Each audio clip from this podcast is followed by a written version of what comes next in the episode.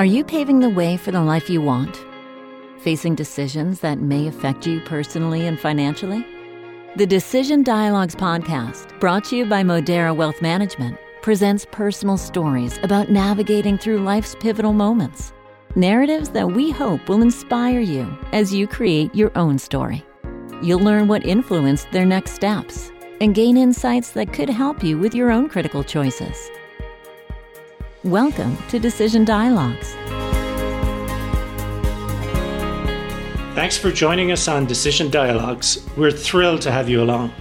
My name is Mark Willoughby, and I'm a principal and wealth manager and the chief operating officer of Modera Wealth Management LLC.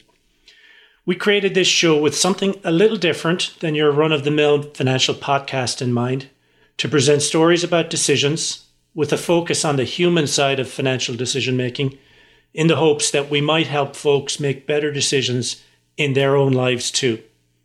Today, my colleague Laurie Kane Burkhart, who's a principal and wealth manager at Modera, will be chatting with Brian Shoemaker, owner of ShoeBar Associates. ShoeBar Associates focuses on services related to software application and development for companies in the FDA regulated area. Welcome everybody to the show, and I'll hand it over to Laurie. Thanks, Mark. And thank you, Brian, for joining us today. Thank you for having me. You and I have known each other for quite a few years. And I'm so glad that you agreed to participate in this new podcast series. I feel like I know a little bit about what you do just from what you've shared with me over the years. But I would appreciate if we could start by you sharing an overview about your business, what you do, and maybe how you got started. Sure. ShoeBar Associates is the consulting business that I started back in 2005 as an outgrowth of the kind of work that I had been doing for some number of years prior to that. I've been focusing on software quality, software validation, electronic records and signatures, and related topics, specifically helping companies largely medical device companies, but uh, more generally companies that are in the uh, FDA regulated space with topics concerned with their software quality. I've had a number of different kinds of clients from people who actually make some kinds of devices. My initial client was a fabric manufacturer, and you go, fabrics? Really? Fabrics? Whatever. I thought you were in med- uh, medical devices. Well, this company actually did the knitting and weaving of fabrics that were used for hernia patches, vascular grafts, pelvic floor reinforcements, and that kind of thing, and would sell them to medical device companies for use as devices largely for implant purposes. They were going for certification under the ISO 13485, which is a, an equivalent of ISO 9000, the quality standard, but specific for the medical device area. So I helped them get their software quality processes and their validation of various applications used in their manufacturing and quality process up to speed. And I've worked with other companies that either make things or needed help in validating software tools. This all got started really back in the 1990s when, as a quality manager within the engineering group at a medical device company that's no longer there down here in Westwood, Mass, I was rather displeased with the kind of work that I was doing and was yearning for something where I could be my own boss. And then that company was acquired. And a number of us had to figure out what are we going to do when we grow up. Have you grown up yet? I hope not. After a period of time, I uh, did a fellowship program, and then uh, coming out of the fellowship program, managed to get myself a job that I worked at for five years at a company that was doing customizations of clinical trial data management and clinical safety data management. But still had that yearning to go out on my own. And I credit my wife with a lot of the inspiration and encouragement to go ahead and do this transition to go out on my own. I sought some training in uh, software quality, earned a uh, certification from the uh, American Society for Quality as a software quality engineer, and um, contacted some people that needed some help with validating certain things. I was initially associated with a gentleman out of uh, Providence, but part of a year later, he closed down his business, and I kept moving forward with the kind of work that I'd already set up. And that's how I got started with the client, the fabric manufacturer in North Carolina. So it's just gradually grown from there. Yeah, so I so I didn't I didn't realize that's kind of how you, how you got got started, and I know that you've had some twists and turns along the way shall we say. and I'm just, I'm, I'm curious, given all of the stuff that's been thrown at us, particularly this year, how have you had to reinvent yourself through COVID? We've all learned to, to adapt, but each person has to do it in a way that is relevant to their particular business and their situation. So, how has it impacted your your day to day decision making and the way you go about your business? Oddly enough, I've been exceedingly lucky. The when I chose to go out on my own, I established my own little home office, which is where I'm sitting right now. And part of the work I would do from my home office, part of the work I would do on site with a client. So when the restrictions of COVID hit, there was very little change that was needed. I just simply started working from my home office. Now, I've got to have the tools available to be able to talk with people remotely. So along the way, I signed up for a full Zoom subscription. But other than that kind of thing, there's been very little I've needed to do to adapt. Just make sure that I can can get the work done for my clients. Interestingly enough, my plate has actually become more full in the last few months while the uh, COVID 19 situation is ongoing for who knows what reasons. People are clamoring to have certain kinds of work done. In the case of my one major client, they're having a difficult time because of internal bureaucracy finding somebody for the quality group who's got the software expertise. And so I'm a resource that they've got right here, right now even though they're paying more for me than they might be for an internal employee. And I know you used to travel a fair amount and speak at conferences. How has that changed? The travel, of course, is not happening at these days, but an upcoming conference that'll take place in the beginning of February is being planned as a webinar type of conference in that way the adaptations are being made the the companies that would otherwise have things where you get together are doing them virtually. So I will be moderating the Software Design for Medical Devices conference that's hosted by a company out of London and that would otherwise be taking place in Berlin. I'll be moderating that virtually as an online thing, and uh, they're scheduling talks in such a way that people both in Europe and in the US will be able to take part. It's amazing what we can what we can all do via technology now isn't it? And how we can connect with each other. It's made a huge difference. So re- reflecting back on your on your many years already with in in this business, can you think about what was one of the hardest decisions you've had to make and how has that affected you and your long-term financial goals? I'd say the most difficult decision was that choice to really pull the plug and uh, hang out my own shingle. There was a period of a good, mm, shall we say, nine months for things to start happening for me. The first project that I had through the gentleman that I was uh, associated with to begin with was not much of a, was not very remunerative at all but it was a start. It was something. And I worked with somebody that I thought was a bit of a shyster. Every experience is one that you learn from, and so I observed what was happening there and said, you know, this is somebody I'm not gonna, gonna not gonna try to emulate. So just screwing up that courage to, to take the leap, I think, was the most difficult. So it sounds like each one of those interactions allowed you to make decisions to take a take a different twist or take a different turn. Absolutely.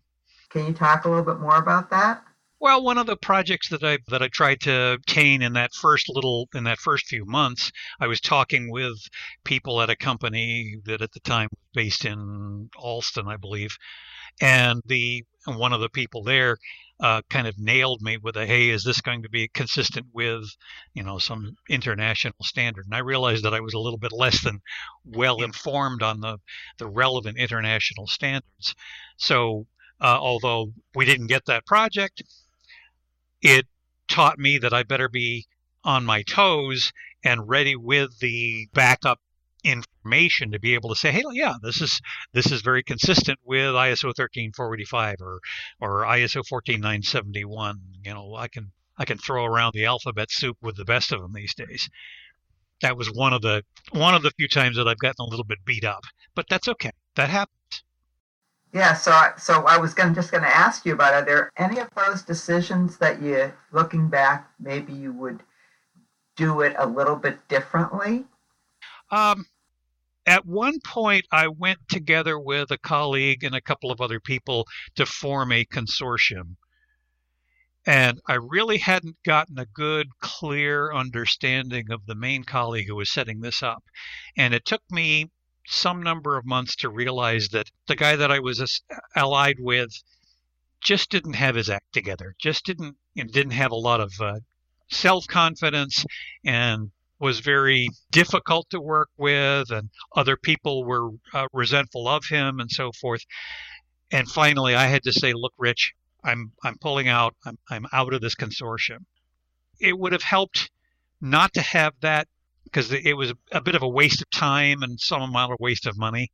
But like so many other things, it was a teaching experience. It was a learning experience in for my purposes and for my kind of consulting work, I'm really better off as a solo entrepreneur. And if I could jump in here, Laurie, because this this part is fascinating for me, Brian. Um, so it sounds to me like the main driving factor for you in making that switch was you wanted to work on your own. Largely so. It's helpful to be able to collaborate with people. And that's been one of the other things that's really helped build the kind of business that I've got. I've formed strong alliances with a a couple of people who do regulatory affairs consulting. In fact, just recently I was contacted for software quality help by a gentleman who's got a company who's up in Nova Scotia. And he needed to, to find a new person to do regulatory affairs consulting. I said, I know the person. Let me put you in contact with her. And the three of us just spoke yesterday about what he needs and where he needs to go. And so it felt good to be able to say, "Hey, Nandini, here's here's a good." She's brought me in a couple on a couple of projects, so I, now I was able to bring her in on a on a project. As you're preparing to make that switch, Brian, from working with other people to working in an entrepreneurial capacity on your own, were you preparing yourself financially for that transition? Because you know, when people make that transition, sometimes it can take a number of years to kind of get back to where you were. Were you prepping for that financially by saving up? Because it sounds like for the first little while, you probably weren't making the same sort of compensation as you used to be making. Was that transition difficult from a financial perspective?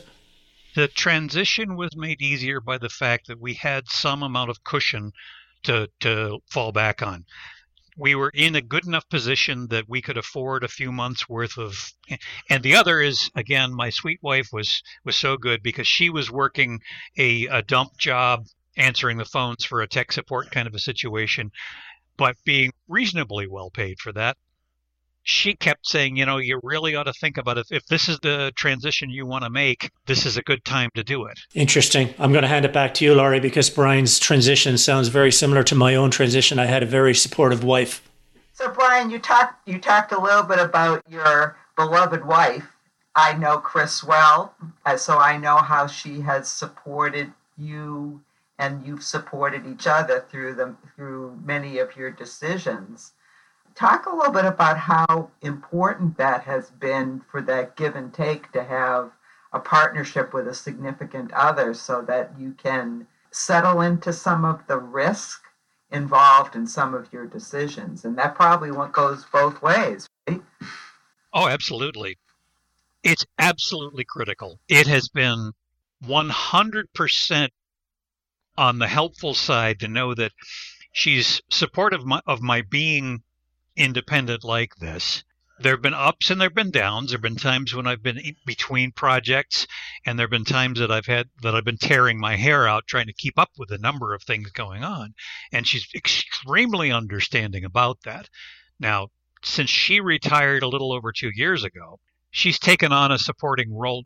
I'm also extremely lucky in that she, being from a quality and regulatory background, has some understanding of the kind of thing that I'm doing so I can talk about the the projects that I'm working on. Of course, I have to be careful about uh, proprietary information, but I can talk about these things, and she she can go, yep, yep, uh, I can understand where you're coming from. That's been huge too. I could just picture the, the your dinner table conversations. yes, exactly. Again, I can tell her, you know, I had a conversation with some guys just today that they, they don't know what they don't know. I know that you that you're at a at a stage in your career where you are doing fabulously well. You've got you know your your business has ramped up, and you're looking forward to how you might transition away from work. You know, being on that treadmill. Exactly. Talk talk a little bit about how you might unwind or unplug, or what do you expect that to look like? The plan over the next, say, year or year and a half is to wind up as many projects as possible and keep the the activity to a minimum number of projects at, as the, as time goes along. We're in the process of the fix up, clean up, pick up, process to, to close out the uh, house where we're living in Dedham, Massachusetts, and move permanently to the house that we bought in the Finger Lakes. So, in along as part of that transition process in, in moving, I'm also going to want to look at the big R word, as we as I've been saying. what does retirement look like? Do I shut the business down completely? Do I keep one or two projects going as for interest purposes? Chris has looked at me a couple of times and gone, "You're never going to retire."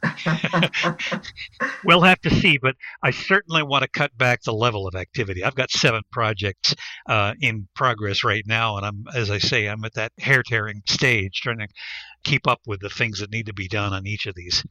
Along those same lines, Brian, do you do you see yourself potentially transitioning some of your clients to some of the colleagues that you've collaborated with over the years? That is certainly one of the things I'll want to do.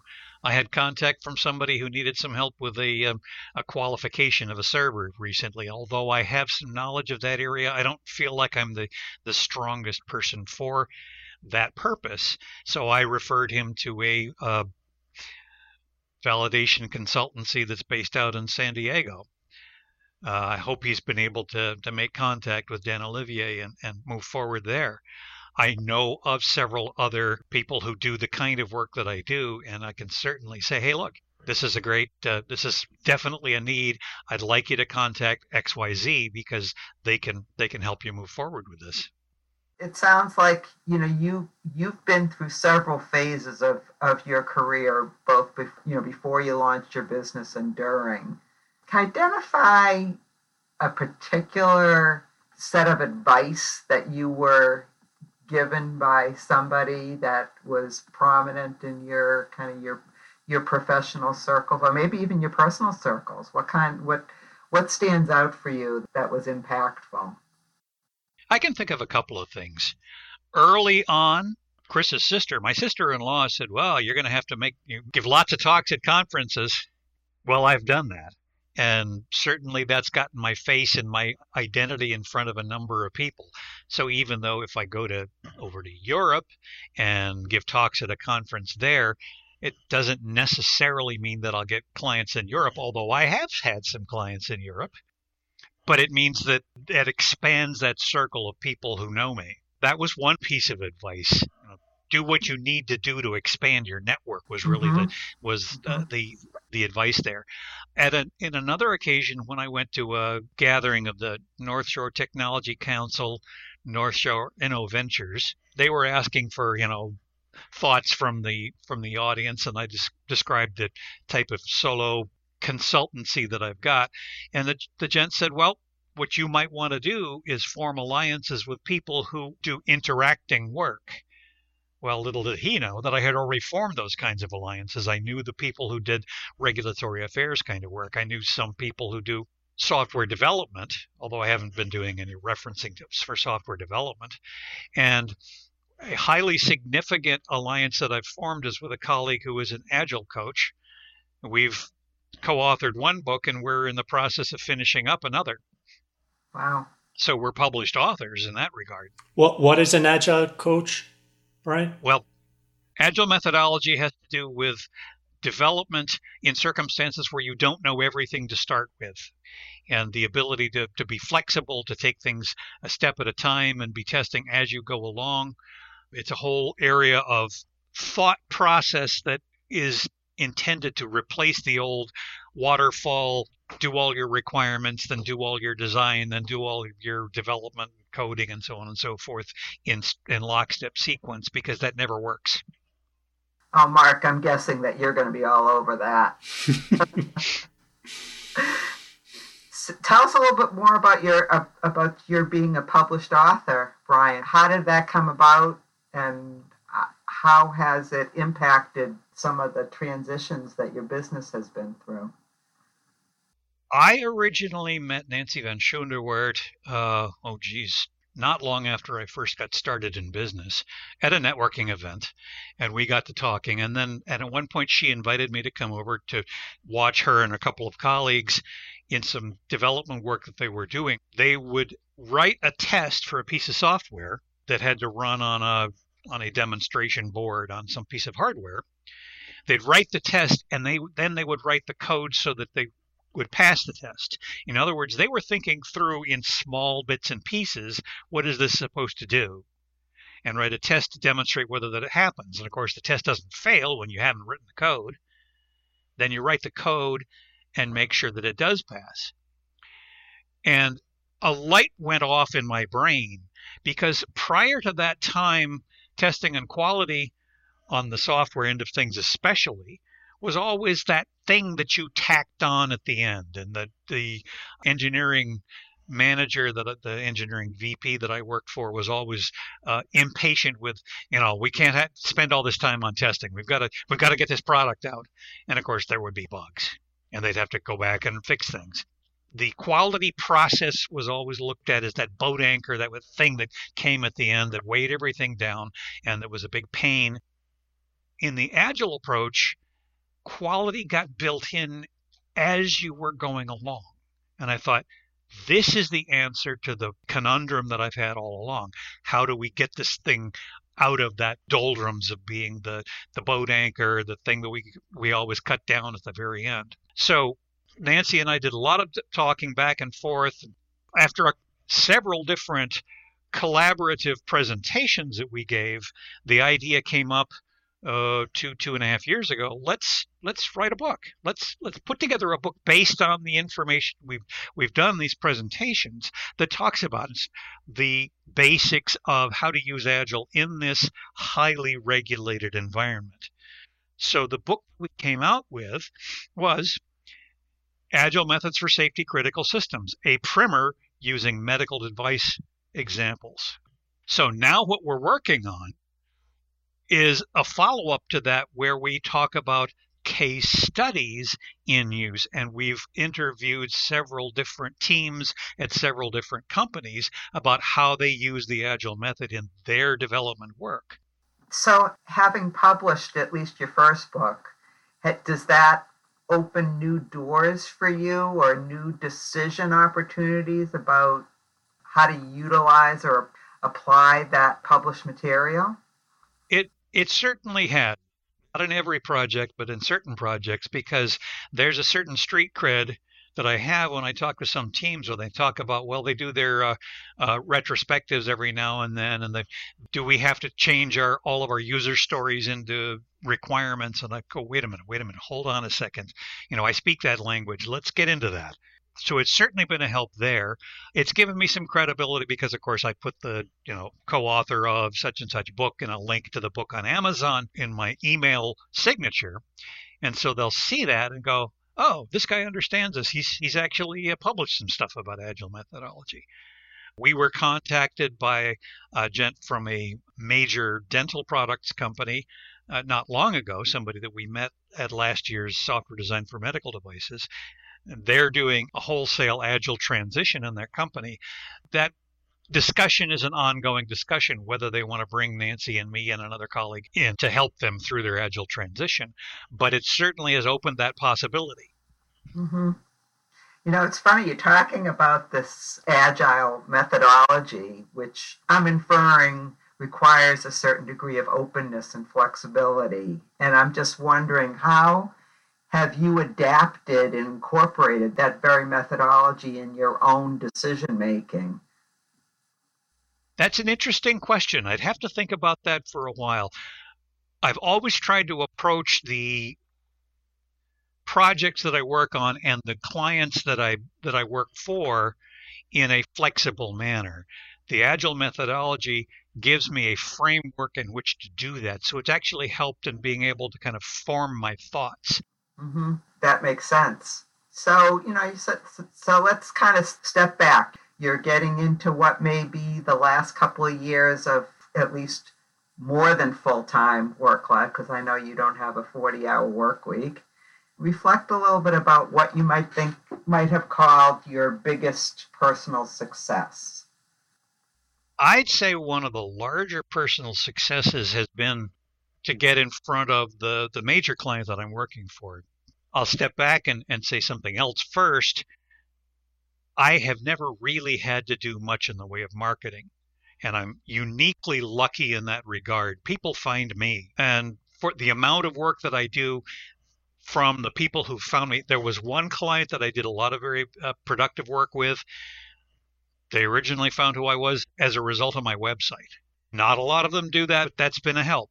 Several years ago, I was invited to come in to talk to the members of a particular team at this uh, client company that's here in Cambridge, although they're a multinational pharmaceutical company that's got a medical device division just to give a day long training about uh, ISO 13485, that's the quality standard, and IEC 62304, which is the software lifecycle standard. In doing that training, I got to a point in one of those presentations where they were saying, whoa, whoa, whoa, hold it, hold it a second. You need to back up and, and really fill in some background. These people are not up to that, that place yet. And I said, oh, all right, well, and so was able to take a step back and be more flexible in doing that presentation for them. That company then invited me in part of a year later to work with their newly minted uh, software quality manager. And I did a couple of months of work there. And then they invited me back again later to work with the lady who's now their quality manager and I take a software quality role and I'm a you know full member of their team, even though I'm an external person. Oh yeah, and in between they asked me to if I would uh, carry out an internal audit. So through the series of different relationships that I've had with them, I've gotten into a retainer situation with this company, and I'm exceedingly lucky in that regard. So that's been certainly from a work continuity and financial standpoint, that's been one of the more significant things that's happened along the way. I can't tell if because you project such a positive image or you've really had as smooth a ride as you project. I'm guessing that you've had a couple of stumbles that you haven't shared with us. Can you t- share a, a particular hurdle that was enough of a challenge that it really opened your eyes and changed the way that it made you want to change the way you do things? I've certainly had a couple of setbacks. I won't be uh, won't be coy about that. Did some work with a company just up here that was a startup kind of a thing and doing a development of a particular device and it was software driven, but they had all of their mechanical electrical development taking place at a, a company just up here into New Hampshire the quality director of that company had a very different approach to things than I did. And I could tell that this guy, Jeff, basically wanted me off the project. at a period of time, that finally happened. But the client company by that time had been acquired by a major outfit out of Chicago. And it was like, all right, you know, let's stick a little closer to the things that I'm comfortable with. It was a little bit outside my comfort zone. You take your lumps and you go on. Mm-hmm. That's great advice. Can you think of anything you might share with a, a business owner that's just starting out, some from a lesson learned standpoint? I can think of a couple of things. I'd say one of the first things that anybody starting out in a, in a business, especially a consulting business, is take a strong look in that mirror and really understand where your own strengths and weaknesses are. You know, focus on the things that you're strong in. Look for education and experience in the things that you need to know more about. Be willing to learn and don't forget that interaction with other people, both the network that you need to develop and the the kinds of people that you would need to collaborate with because no one client no one company is going to be able to provide everything. A lot of people in who are actually employed in the industry have titles like quality slash regulatory and that's that's misleading because people have the strength in the quality area may or may not have the strength in the regulatory affairs and vice versa Mm-hmm. I know that I'm not a regulatory affairs consultant. I know the things that need to be done to document software for a regulatory submission, but I would always do that in concert with a regulatory affairs specialist. You know, I've been, I've been listening to you share your story and some of your pivot points for a little while now. Is there anything that you think is significant about your story or your decision making that I haven't asked you about? There's the persistence element. There were enough months at the very beginning of my uh, business that one could have become quite despondent about how things were developing. The ability to stick with it, the ability to keep the contacts going to keep the fires burning, as it were, made all the difference in the world. Understand that when you get started, things are going to be slow at the beginning.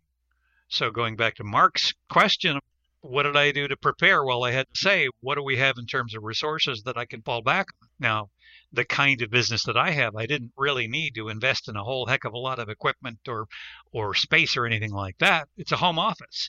Yeah, I could have gone out and rented office space the way the colleague that I referred to before that I was in co- uh, in concert with wanted to do. It's like, why would you want us to throw a whole bunch of money at things like a hat that had the business name on it and special office space and all that kind of thing when you, you need to get something going first?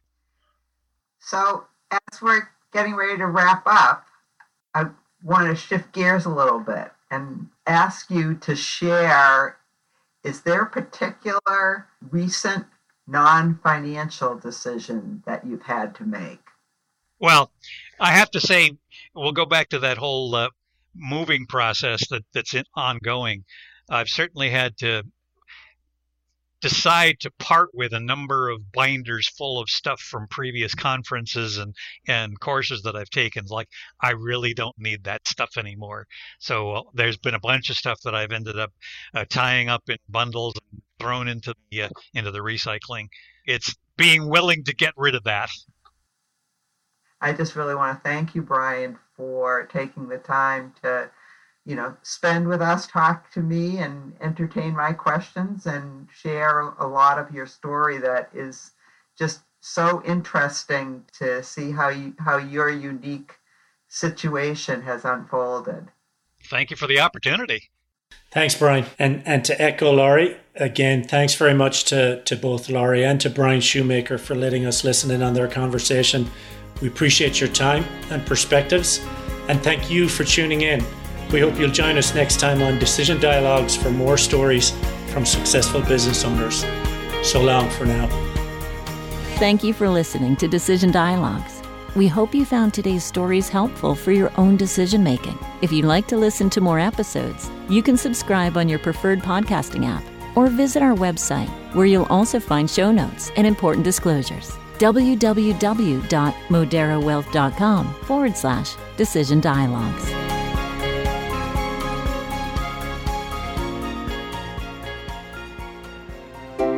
This has been a production of Twin Flame Studios.